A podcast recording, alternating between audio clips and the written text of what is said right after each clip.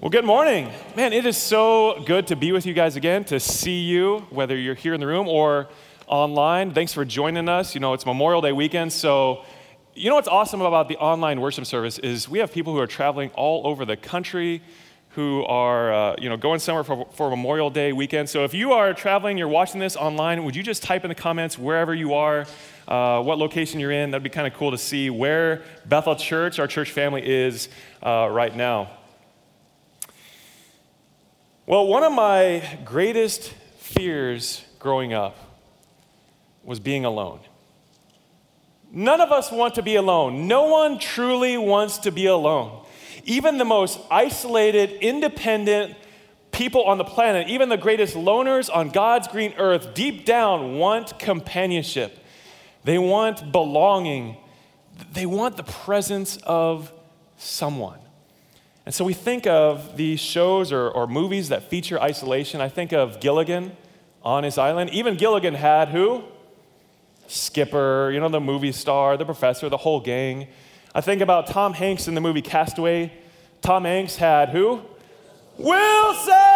You know, this volleyball with a handprint on it, with he gave a whole persona. And then you have the Hunger Games. Katniss Everdeen had, I don't know, Woody Harrelson. I don't know, I didn't really follow that movie. But the point is, no one is truly wanting to be alone. We weren't made to be alone. And yet, sadly, over the last 15 months, loneliness and depression and despair and mental health problems have skyrocketed during the pandemic to a level that we have never seen before in our entire lives.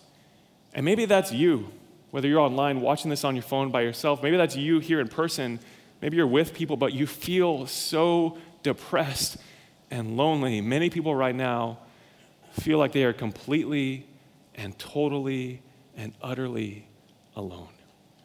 But are they? Well, we're going to look at the text of Scripture today, but before we do, let me give you a caveat. Whenever you look at a passage of Scripture, you should ask several questions. And I'm going, to, I'm going to give you three questions you can look at. You can ask yourself whenever you are looking at a new passage of Scripture. The first one is what is the genre?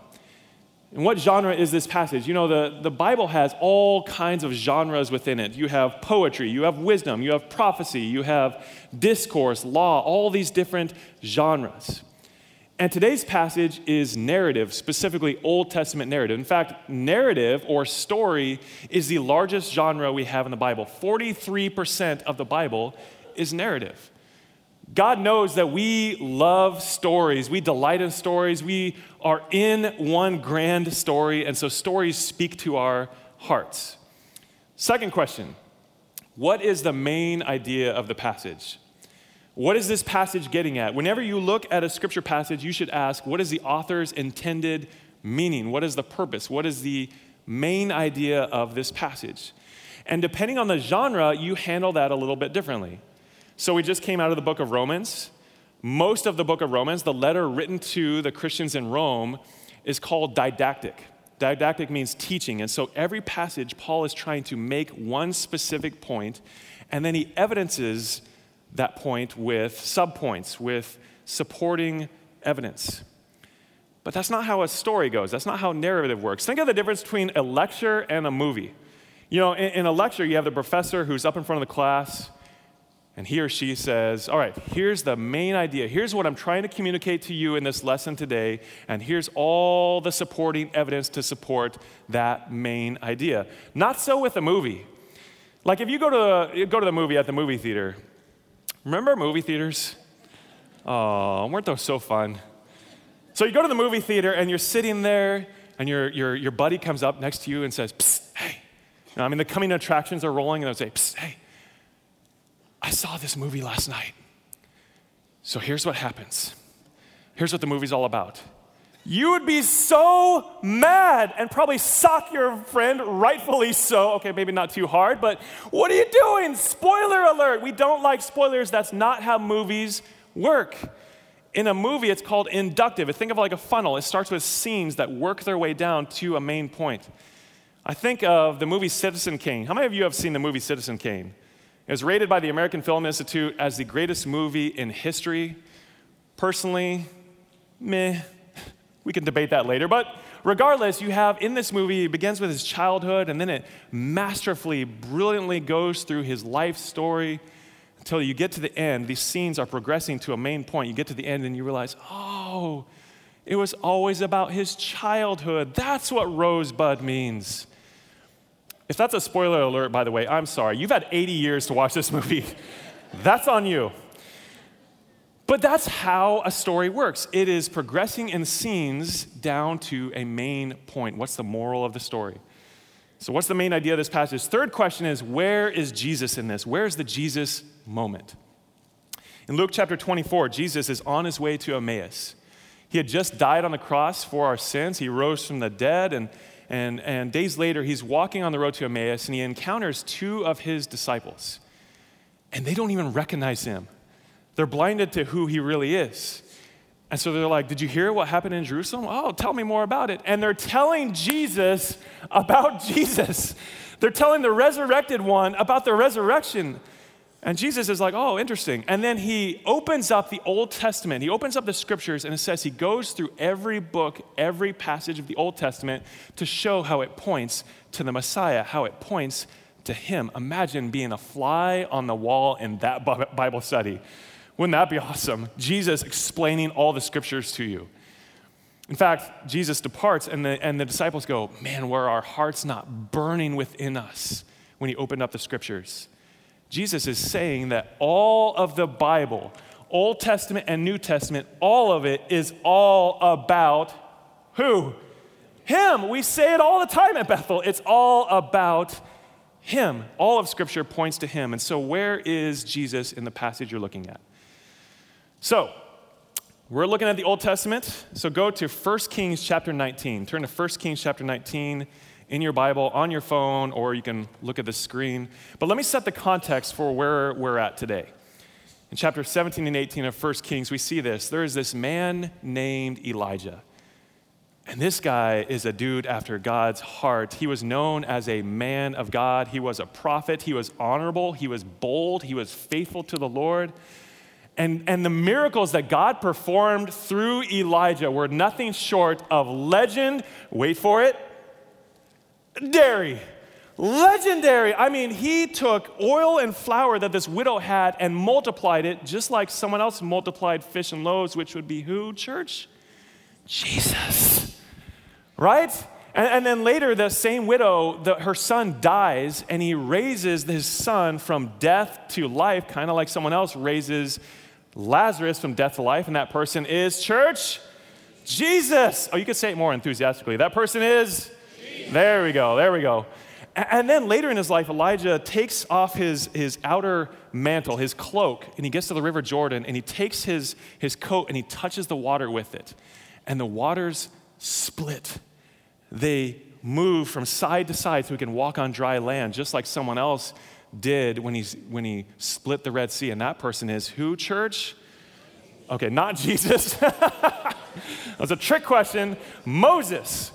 So Elijah points forward to Jesus and backward to Moses, very, very important. And as godly as a man that Elijah was, he had his adversary, his equal and opposite, a guy named King Ahab. And Ahab was a bad man. And I don't mean bad man as in like but we're talking about Shaft. We can dig it.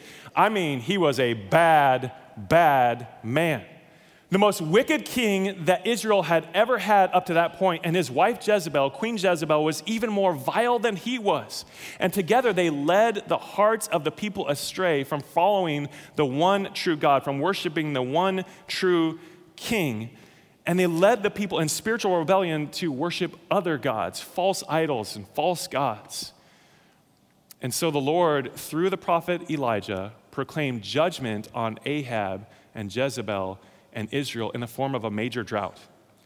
Not a single drop of rain, no precipitation, no condensation, not even dew on the ground for over three and a half years until the people would return to the Lord. And a few years passed, and the famine was extremely severe. And so King Ahab, rather than owning up to his sin, rather than confessing it, rather than repenting and turning back to God, he doubles down on his stubbornness and, and sends headhunters. He blame shifts after uh, Elijah and the prophets and he has them killed, thinking that will end the drought. And sadly, over that time period, many of the servants of God are killed. And so, God has Elijah appear before Ahab. And Elijah tells Ahab, Hey, I want you to get all 450 prophets of Baal and all 400 prophets of Asherah, and I want you to bring them before the people, and we're going to do a little showdown. Baal and Asherah were the false god and false goddess of fertility and sex. And Israel had left following, left worshiping the one true God to worship Baal and Asherah. We, we don't know what it's like to live in a society and culture that worships sex, right? Enter sarcasm here. And so look in 1 Kings chapter 18. Here's what Elijah says. Here's what he does. So Ahab sent, verse 20, to all the people of Israel and gathered the prophets together at Mount Carmel. And Elijah came near to all the people and said, How long will you go limping between two different opinions? If the Lord is God, follow him. But if Baal, then follow him. And the people did not answer him a word. And then Elijah said to the people, I, even I only, am left a prophet of the Lord, but Baal's prophets are 450 men. So let two bowls be given to us. Let them choose one bowl for themselves and cut it into pieces and lay it on the wood, but put no fire to it. And I will prepare the other bowl and lay it on the wood and put no fire to it. And you call upon the name of your God, and I will call upon the name of the Lord, my God and the one, the God who answers by fire, he is God. And all the people said, Sounds good. Let's do it. This is a head to head face off between the people who, who would see who the real God is you could call it the clash on Carmel, the melee on the mount, the showdown for who would bow down. The prophets of Baal get up first and they put up their sacrifice and they call on the name of Baal to answer with fire. And so they start chanting and shouting and dancing vehemently, and they do this for hours and nothing.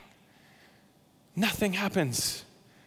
And so they do it with more intensity, louder and louder and louder. And it gets to the point where Elijah, after several hours, meanwhile, he starts talking some trash.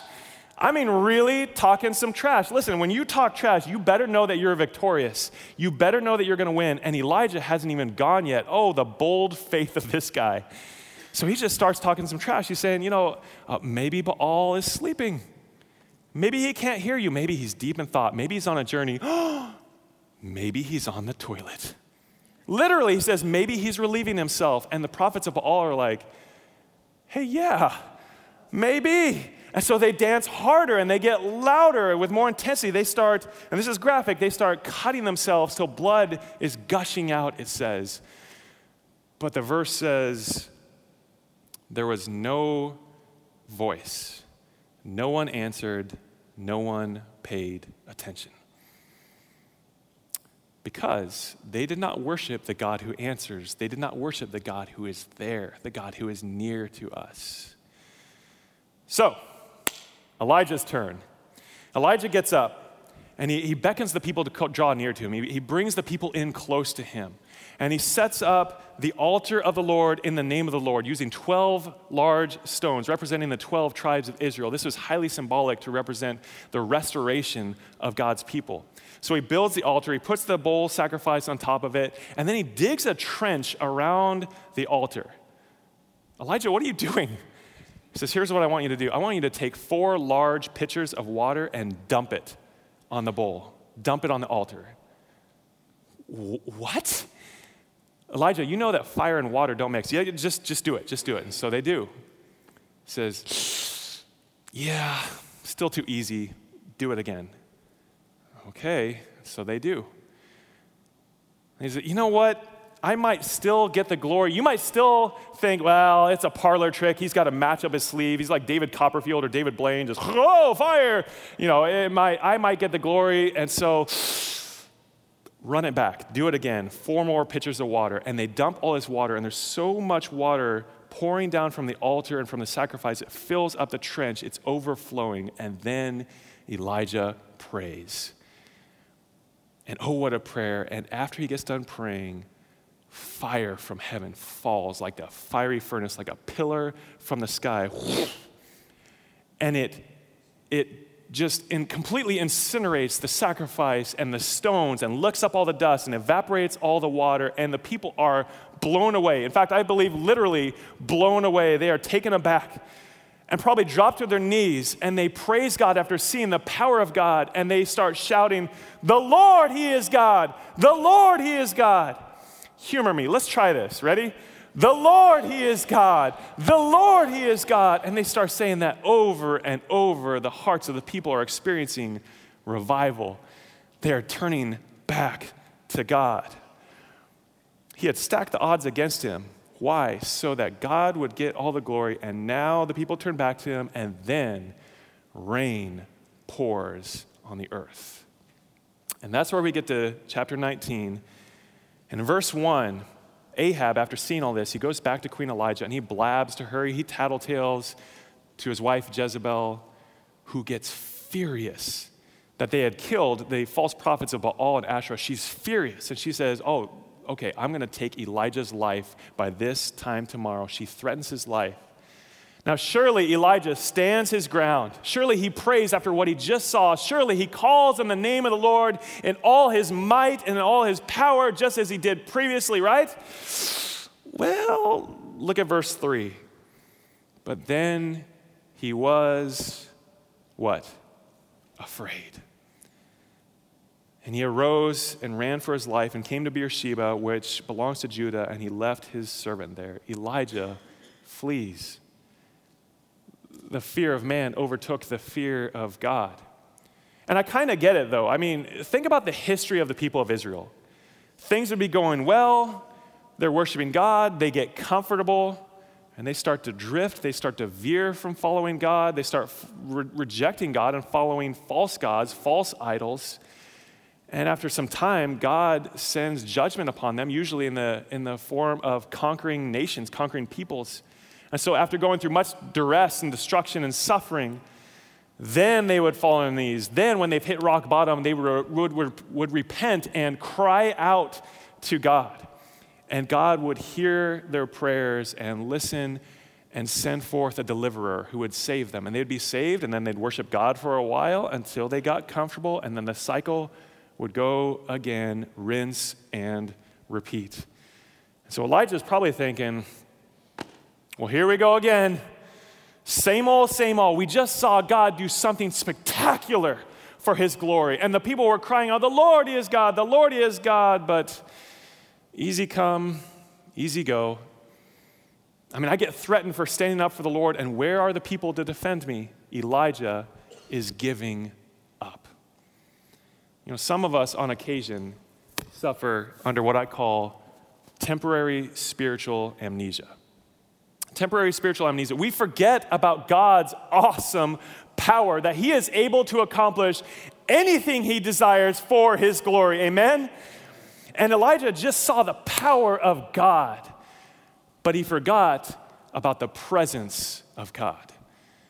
I mean, I have watched the Lord completely transform hearts right before my eyes. I mean, you'll see someone who trust in Jesus by faith. They repent, they look to Him for salvation, and it's a complete 180. They cry, they, they, they call on the name of the Lord for salvation. They get on their knees, and they are a new man, a new woman, a new person. And I'll see this. And not long after that, I will have an opportunity to share my faith with someone, to share the gospel with someone who doesn't yet know Christ. And I don't, out of fear. Why? Did God change, church? Not a hypothetical. Did God change? No. Is God still with me? Yes. So what happened? Temporary spiritual amnesia. Perhaps this is what happens with Elijah. At the very least, he took his eyes off of the Lord and placed them on himself. In verse 4, he sits under a broom tree and desires to die.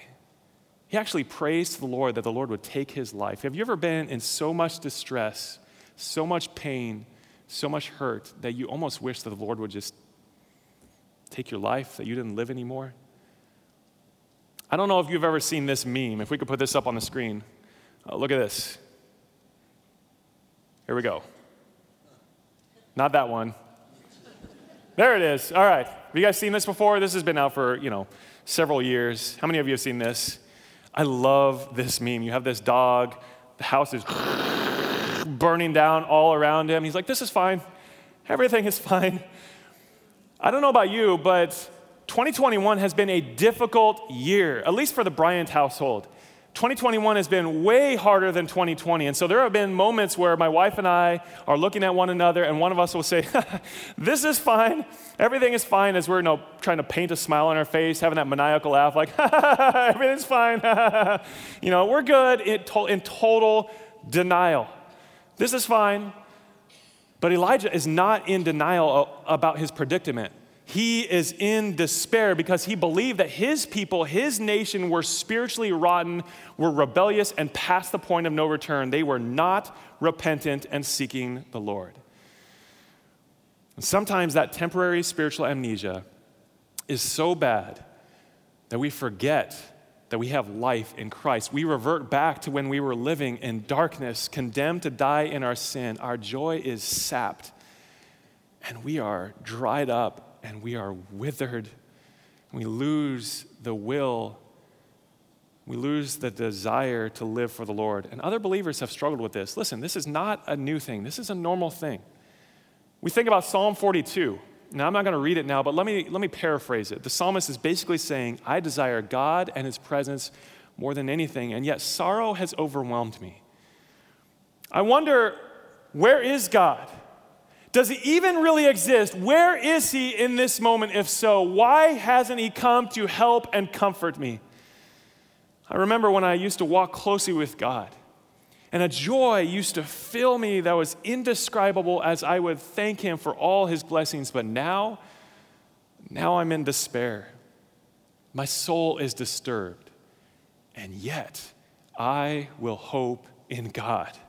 I will praise his holy name. I will seek his presence. I will remember him in the storms of life. His loving kindness never ceases, and he is with me even in the darkness of life. God is my rock, and though I am oppressed and depressed, though I am persecuted and mocked, I will still hope in God and praise him because he is my help, the lifter of my soul. See, even in the midst of a dark season, even in the midst of the storms of life, the psalmist is saying, even though the tears, my tears are my own food, crying out to me, Where is your God? I will not give up hope in him. There is still hope in him yet. And it is not abnormal to reach a point of sorrow and loneliness and despair that you despair even of your own life. And maybe you're there now. Now, I'm speaking to you. Listen, as individuals, maybe you are there now. Tell someone. Tell someone about the predicament, about your heart, about, about what you are feeling. You got to tell someone. But know this there is always hope. There's always hope. And Elijah had forgotten that. Verses 5 through 8, he is so emotionally and spiritually exhausted that he's physically exhausted as well. I don't know if you've been there, but you're just, you know, when you've been crying so much and you're so weary that you're just tired. God doesn't ridicule him or downplay his despair. He actually provides a meal for him twice by the hand of an angel. So Elijah wakes up, and there, right by where he's sleeping, is a hot, prepared meal.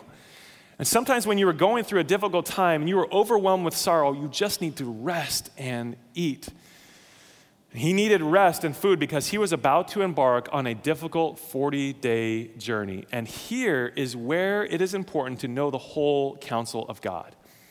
See, we can't just pick apart the, the cherry pick the parts of Scripture that we like.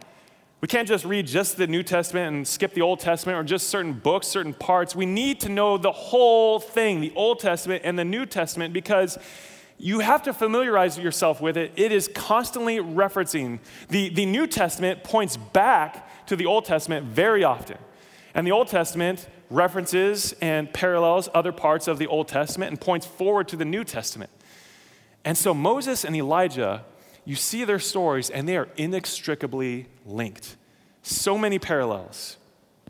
Both went 40 days and 40 nights to Mount Horeb, also known as Mount Sinai, to encounter God. Mount Horeb was a significant location to the Israelites. It was a place of covenant renewal for his people, where God's people were reestablished through a covenant with the Lord. It was a place where the power and the presence and the glory of God was on display. John Piper refers to the glory of God as the going public of his holiness as the display of his awesome splendor, his character, his nature. It is the expression of his awesomeness. We need to know, no, we were made to know the glory of God. We must know the glory of God. We must seek the glory of God. We must crave delight in the glory of God. And when we do so, we give God glory. We were made to know him through his glory. And the more we grasp his awesome glory, the more righted our vision becomes. And this is what Elijah need, needed. This is, this is why Moses on the same mount said to the Lord, Oh God, show me your glory. He's saying, I want to see all of you. I want to see all of you in your brilliant splendor. And God tells Moses, I believe in Exodus 32, you can't handle, you can't handle my glory. You've heard you can't handle the truth, you can't handle my glory. It's too much for you. It would blow your mind literally. No one can see my face. No one can see my full glory and live. But I'll tell you what I'll do. I will pick you up and I'll put you in the cleft of a rock and I'll put my hand over you. And as I pass by you on this mount, Mount Horeb, Mount Sinai, I will remove my hand and you will see my back. Now, I don't know how that works, but he's saying uh, you'll see part of my glory. And he does the Lord passes by Moses, and his power at that moment is shown on the mountain with fire and with earthquake. His great power, great glory, Moses gets to experience a part of the glory of God.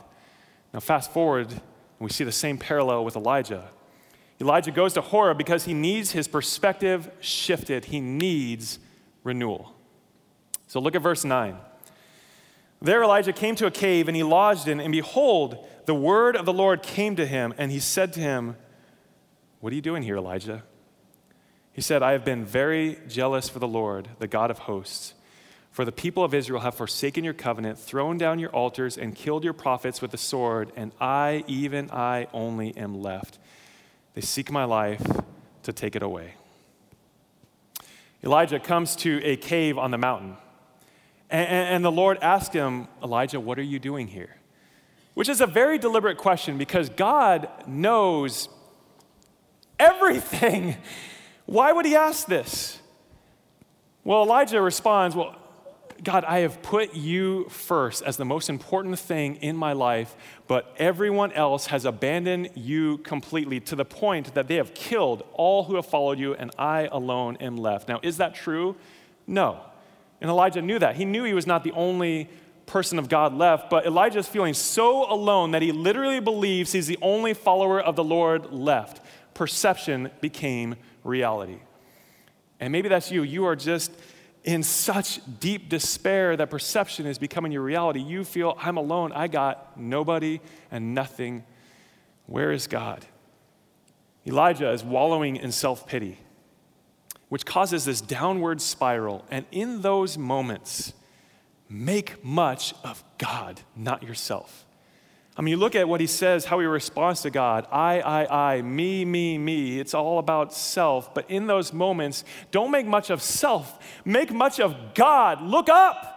Look up to the glory of God. Seek his power, seek his presence, seek his glory.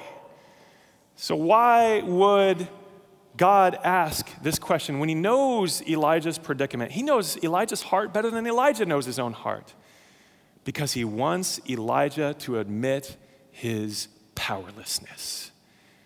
He needs to realize how completely humble and dependent he needs to be. Folks, there's power in feeling powerless. There's power in feeling powerless. God will not do much with those who are prideful, with those who try to take on life by themselves, pull themselves up by their bootstraps. Those are the true isolated loners. Prideful people are essentially saying they don't need God's presence in their lives. However, admitting that you need to depend on God, that you need Him to fill you with His presence, makes you malleable in His hands, malleable before God. I don't know if you've ever worked with clay. Know, Bible talks about clay in the hands of a potter. Have you ever worked with clay? I haven't really done clay, but I've done Play-Doh. It's probably about the same. Maybe. The fact that you're laughing tells me no. Uh, you know, I played with Play-Doh like when I was a kid, and I remember making a, a rock or a snake, because that's about as good as I can do even now. And, and so I'll play with my little girls. We'll play with Play Doh. And I remember when I was a kid, my mom would say, okay, put the Play Doh back in the canister, put the lid back on. Okay, all right, mom. And then, of course, I wouldn't. I would forget. And the Play Doh would be left out, and it would get all dry and crusty and gnarly. And I'd wake up in the morning and I'd try to play with it, and it's just like a I mean, hard as a rock. You can't do anything with clay or Play Doh that is hardened, that is hard as a rock. Clay that hardens is good for nothing. And a hard heart is good for nothing. But a broken heart, a broken heart, God can do wonders. A broken heart is a malleable one. God delights in using broken people because there's less, there's less self resistance in the way. God can mold and shape. We are clay in the hands of the potter. And so, part of being malleable in the hands of the potter is knowing that you are powerless. But knowing you are powerless is only half the equation. Look at verse 11. And he said, Go and out and stand on the mountain before the Lord. And behold, the Lord passed by, and a great and strong wind tore the mountains and broke in pieces the rocks before the Lord. So here's this gale force, hurricane style tornado wind just, you know, tearing the mountain apart, rocks flying, stones flying everywhere. But the Lord's presence was not in the wind. And after the wind, an earthquake. I'm thinking 8.5 on the Richter scale. I mean, it's shaking the whole mountain. It feels like the mountain is trembling and about to come down all around Elijah. But the Lord's presence was not in the earthquake.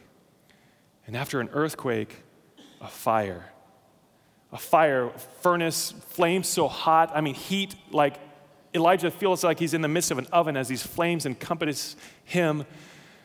But the Lord's presence was not in the fire. And after the fire, the sound of a low whisper.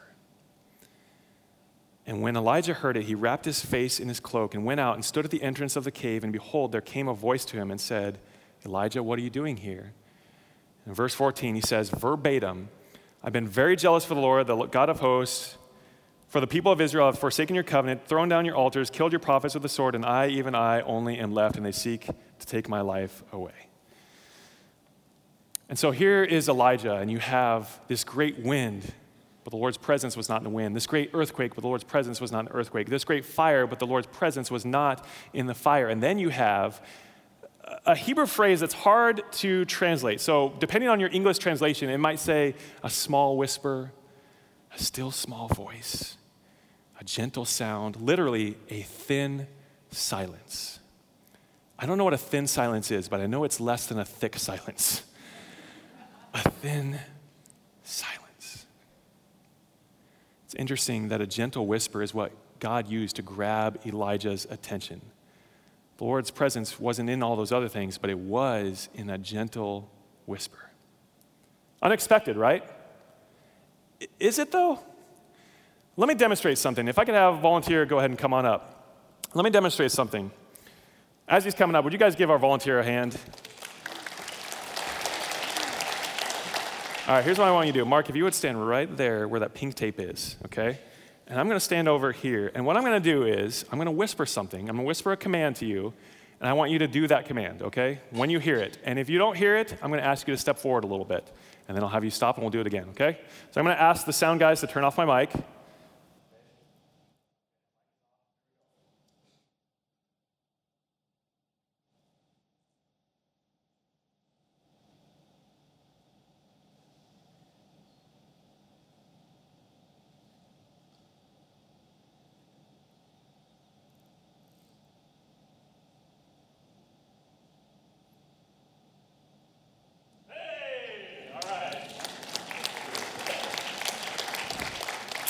Other than him looking very confused what was going on.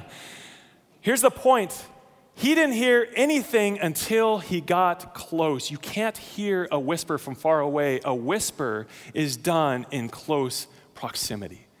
And God, in his glory, was reaffirming with Elijah his near presence. Elijah had witnessed the power of God already through fire, as fire fell from heaven.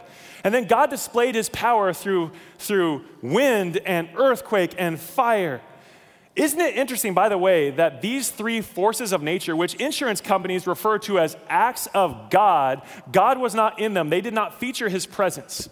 So Elijah saw God's transcendence previously, that God is so far above us, so powerful, so mighty, that he is infinitely above us.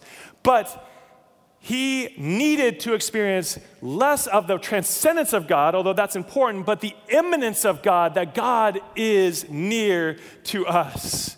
Elijah knew God's power, but at that moment, he needed God's presence.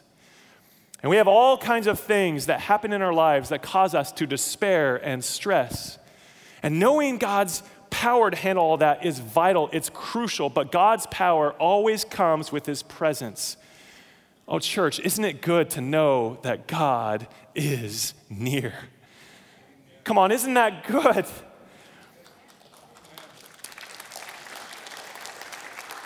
So seek God's presence before you seek his power.